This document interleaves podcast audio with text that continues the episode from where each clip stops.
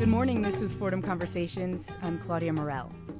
I was on Facebook the other day, obviously procrastinating, and I came across this picture of one of my former high school teachers. He was standing on the beach wearing a yellow shirt with the word bully crossed out in red ink, you know, similar to those anti-smoking signs. He was holding his bike above his head, and he had a huge smile across his face. The caption said he had just completed a cross-country bike tour to spread awareness about school bullying and teen suicide. And while on the road, I found out that he had kept a blog where he described the sites, reflected on bullying, and of course, being the English teacher that he is, talked a lot about philosophy and human nature. So today I'm speaking with my former Loyola High School English and philosophy teacher, Christian Gregory, about his journey. And then later, Fordham University psychology professor, Dr. Peggy Andover, to learn more about her research on suicide and self-inflicted injury. So, Christian, when did you become involved with the issue of bullying?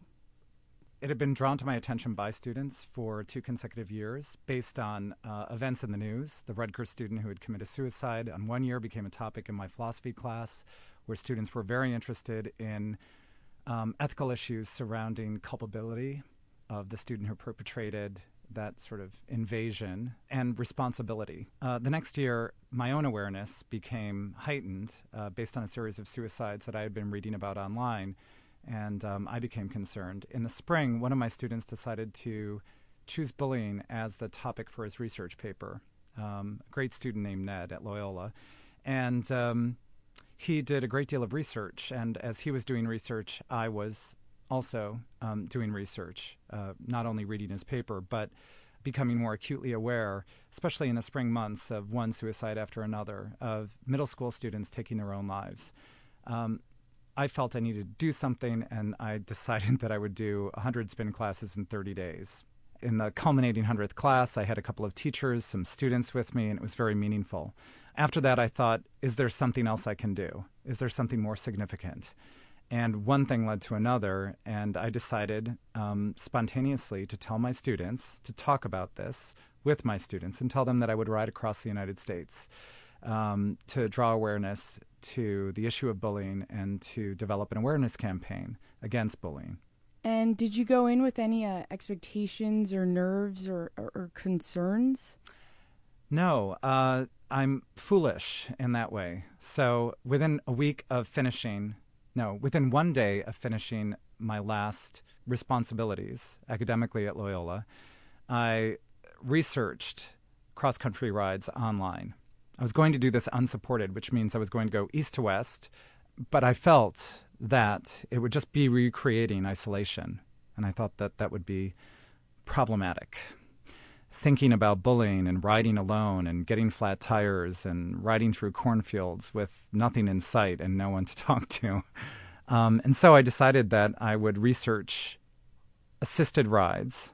And by assisted rides, I mean supported rides in which there are vans that ride alongside you, that the routes are determined, that you have a place to stay every night. And I found Cycle America online. And I flew out within the week to Seattle, and my route started from Seattle and eventually came to the East Coast, to the Atlantic Ocean. I was reading in your blog, and you were talking a lot about the first night when you met everyone. And can you describe your first impressions when you got to the gymnasium? Was it kind of like the first day of school? That's exactly right. It was the first day of school. And it's recasting a bunch of adults from a variety of locations all over the world, many from Britain, some from northern European countries, Australia, a woman from South Africa, a woman from Quebec, into essentially a middle school. And there we were in the gymnasium, sleeping on gymnasium floors, and I remember sort of wandering into the bathrooms and seeing that all the bathrooms were catered toward middle school students. And I felt this awkwardness, the same awkwardness I felt entering my own high school 30 years ago and wondering what table I was going to sit at. Where do I sit? Who do I sit with? So it was an unusual experience. What were people's reactions when you told them why you were doing this ride? Many were supportive, and some of the younger kids were suitably ironic. So they kept on saying, bully the bullies, bully the bullies. And I thought, okay, well, that's not quite what I want to do. Many of the writers were associated with education or, of course, had raised children through the school system. Many were interested in knowing if this is an issue. That was most interesting to me. They said, is bullying an issue in the schools? And remarkably, because we were staying and sleeping in middle schools and high schools across the country, invariably they would see signs in the hallways and the bathrooms of anti-bullying policies that were put in place by each school system. And they became slowly aware of the issue. And it began a conversation.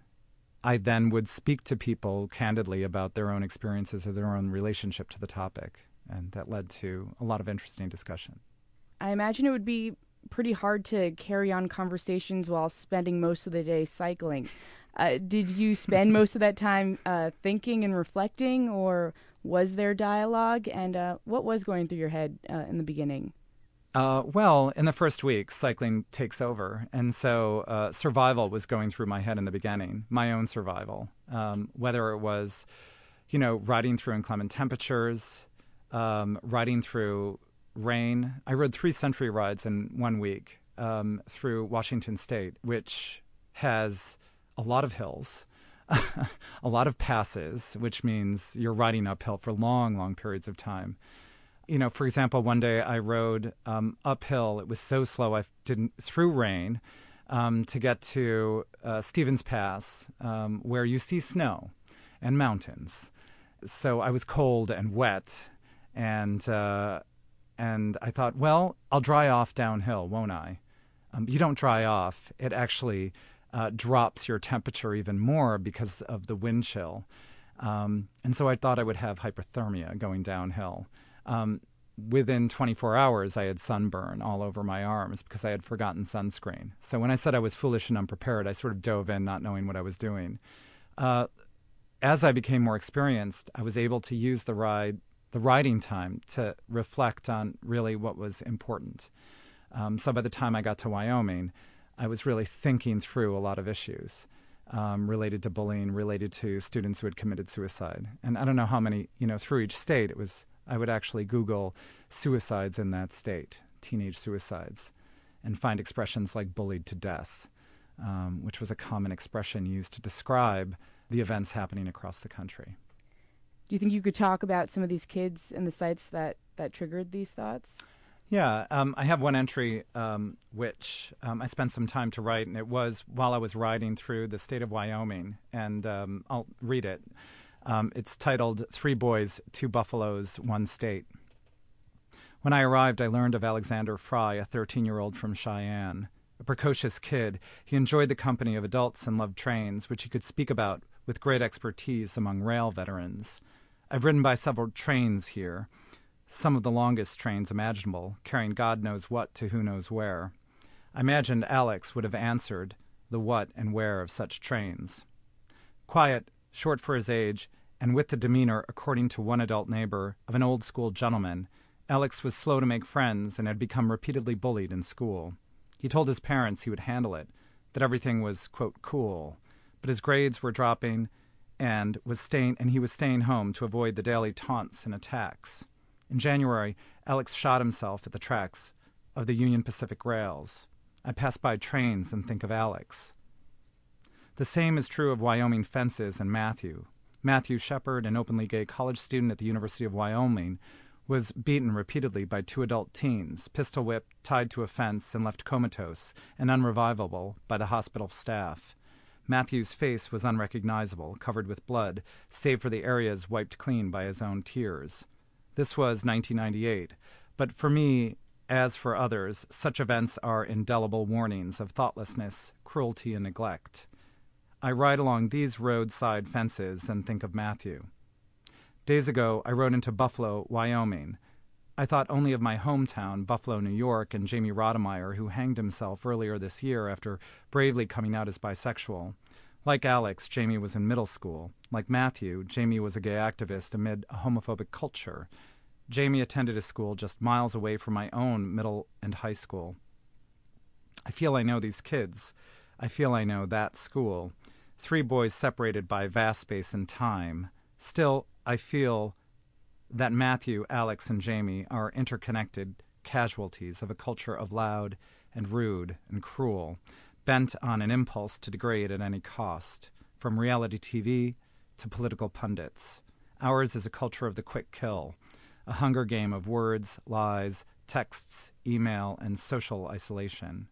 The attack or be attacked state of mind spreads virus-like, taking its casualties, the nerds, rebels, throwbacks, anomalies, the gentle kids.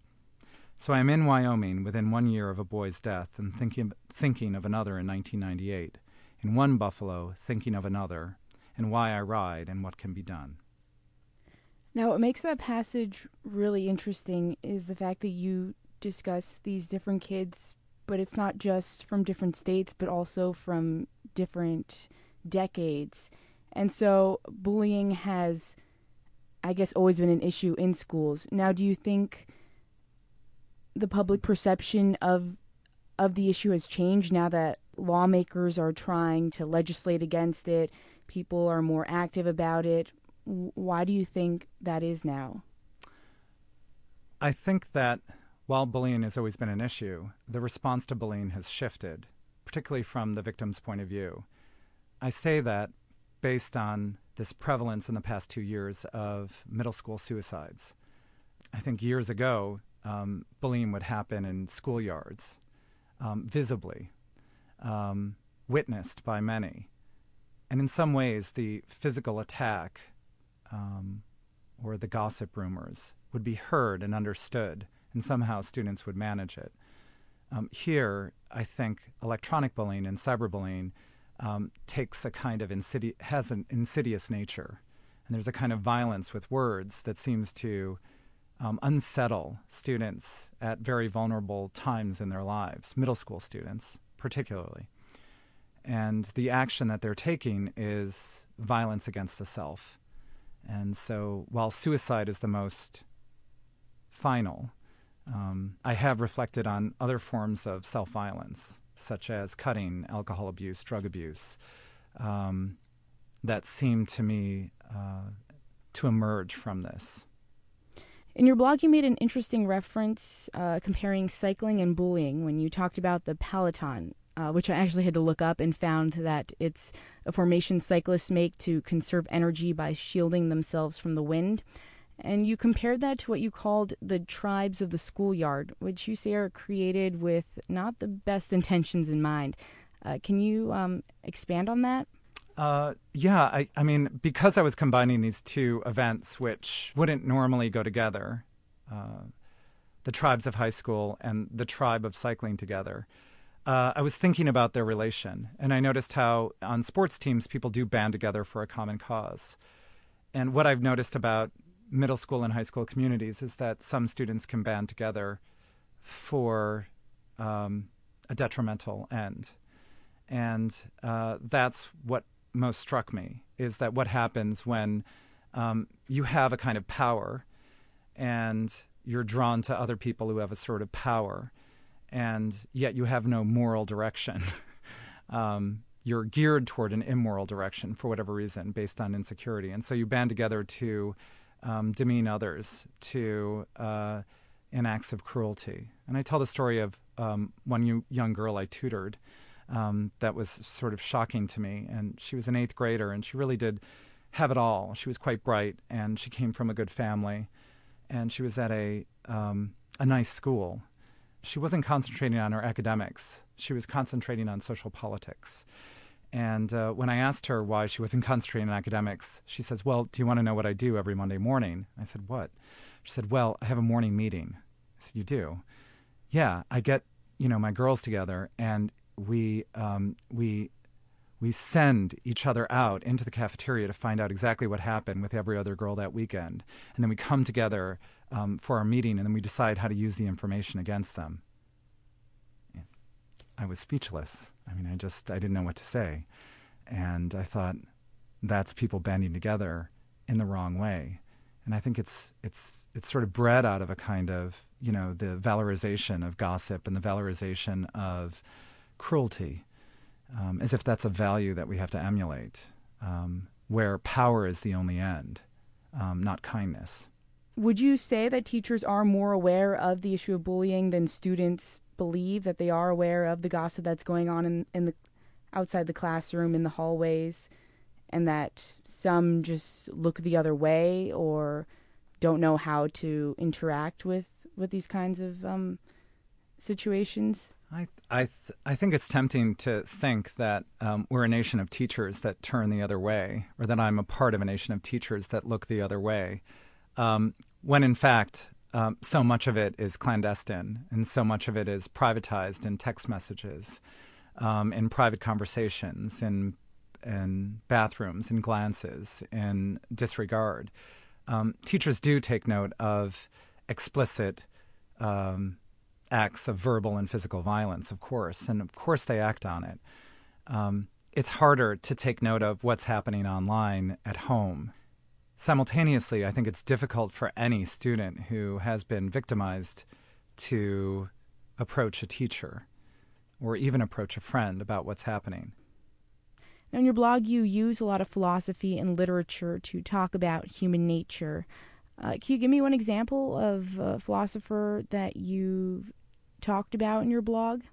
I bring up Hannah Arendt because I think it's a really interesting idea of her idea of plurality, which is a philosophy of inclusion. And it's predicated on this paradox that we are equal, but not interchangeable. We are distinct from one another. We must realize that. We have equality of rights. Yet, at the same time, I'm fully aware that we are distinct individuals. And part of the challenge in high school and in life is, I think for Hannah Arendt, is to is to come to an acceptance of distinction in the world. That's not to relieve people of responsibility. That doesn't mean that we are all distinct and so we all get to do whatever we want. There is a kind of moral code that we have to live by, and Hannah Arendt notes that. And she's, of course, writing in full cognizance out of the Holocaust, in which, there were distinctions, but there was not equality. Rights were being taken away from group after group after group. And so I think that her philosophy was bred out of that. I think it's a useful philosophy for high school. And it is often taught and sometimes forgotten. And it's taught at a very young age in first, second, and third grade. And somewhere along the line, in middle school, kids lose sight of differences. They really do want everyone to conform. And so how do you think this trip has changed your perception on the issue? Has it changed your perception? Well, I think one of the benefits of being on a bike 8 hours a day is that I have had the chance to reflect, and sometimes alone, just with the landscape. And it was my job, I saw it as my job, to get out there and think through an issue, not knowing if I had the answers. And sometimes I was struggling with trying to find a solution. What would be the solution? And I don't know if I have all the answers at the end of the trip. What I found is that as a teacher, I feel compelled to help cultivate virtue in students. And I think that we're in a society that is interested in, diagnosing anxiety. And I think that's important. But at the same time, I'm really interested in teaching the value of honesty, of integrity, of kindness. And I think that kids don't focus enough on the positive qualities they have, and that, like any other skill, be it athletic or academic, these inclinations of value, of ethical value, of moral value in the world need to be practiced. And I don't think that they practice them enough. What would it mean to practice acts of kindness, practice virtues? And what would one message that you would really want, kids that are bullied to really take to heart? I guess my first impulse is to say that they're not alone. And I think the feeling of isolation and loneliness and desperation and hopelessness is profound for someone who's bullied. and that the most important, the more connections they have, personal connections to the world, the less likely they are to sever those connections or their connection to the world. And so family connections, friends, teachers, teams, all elements which attach ourselves in a meaningful, significant way to others, can be developed. And so very often, the isolated student, whether they're isolated because of race or gender or sexuality or some diagnosis or some learning disorder, suffer from a lack of attachment. And so it's about knowing that at any time you can start developing yourself and developing attachment to many things. The example I would give is sometimes you can develop a passion for a hobby. One thing I learned was that, you can fall in love with biking, for example, just in the process of doing it every day over the summer. To learn more about Christian Gregory's campaign, you can visit his blog at ateacheragainstbullying.blogspot.com. I'm Claudia Morell on 90.7 WFUV. Now I'll be speaking with Fordham University psychology professor Dr. Peggy Andover. Dr. Andover is a cognitive behavioral therapist. Her research focuses on suicide and non-suicidal self-injury, or NSSI. So, Professor Andover, what is the difference between these two types of behaviors? The primary difference between them is essentially suicidal intent. So both involve deliberate injury to the body, deliberate tissue damage, but non-suicidal self-injury is done with no intent to die at all. And attempted suicide is done with at least some intent to die. How prevalent is NSSI? Like 47% of college students report a history of NSSI. So it's really interesting. That they started in college? Or? No, most start earlier. Most onset early adolescence. But there are a significant number of people who kind of continue to do it when they're in college, and a significant number of people have done it. I think it's something like 18% of college students have hurt themselves without trying to kill themselves, but hurt themselves on purpose 100 times or more in their lifetime. And so is it usually related to stress as a stress reliever, or? It can be. There are a couple of different functions for NSSI. So one can be we think of it as regulating, emotion regulation. So it might be to relieve stress or kind of make the person feel better. Do you think there's more of a stigma associated with that than committed suicide? That it's more prevalent and people just keep it to themselves because... It is a really secretive behavior. A lot of people do try to hide it quite a bit. I don't know if it's more secretive than suicide. I mean, I might say yes, just because a lot of times the injuries are more difficult to see and things like that. One of the things again about NSSI that isn't really well known is that people very often think of cutting, and cutting is definitely a method of self-injury, but it's not the only method. So one of the most common methods, sometimes it's actually more common than cutting, sometimes it's slightly less common than cutting, is actually scratching, so skin picking behaviors, burning, picking at scabs, self-hitting, things like that. Really kind of any type of behavior that is done on purpose to cause tissue damage, but is done without suicidal intent. And in your research, you talk a lot about the risk factors involved with attempted suicide and NSSI. Can you tell me which ones are most important and what people need to look for? Attempted suicide and non-suicidal self-injury do have some risk factors in common. Some are different. Specifically for attempted suicide, really one of the strongest risk factors is history of previous suicide attempts, history of previous suicidality. really tends to be a pretty strong predictor of death by suicide. There's also been research that shows us that, you know, potentially, possibly even more so than a history of suicide, a history of non-suicidal self-injury predicts attempted suicide. And then we do know that there are other risk factors. So, for example, a family history of suicide, history of a mental disorder such as, or current mental disorder like depression or anxiety, substance use, these all can be risk factors for attempted suicide. And around what age do these disorders like depression start to develop? So depression generally starts to develop in really in early adolescence, although depression is something that could onset really at any time.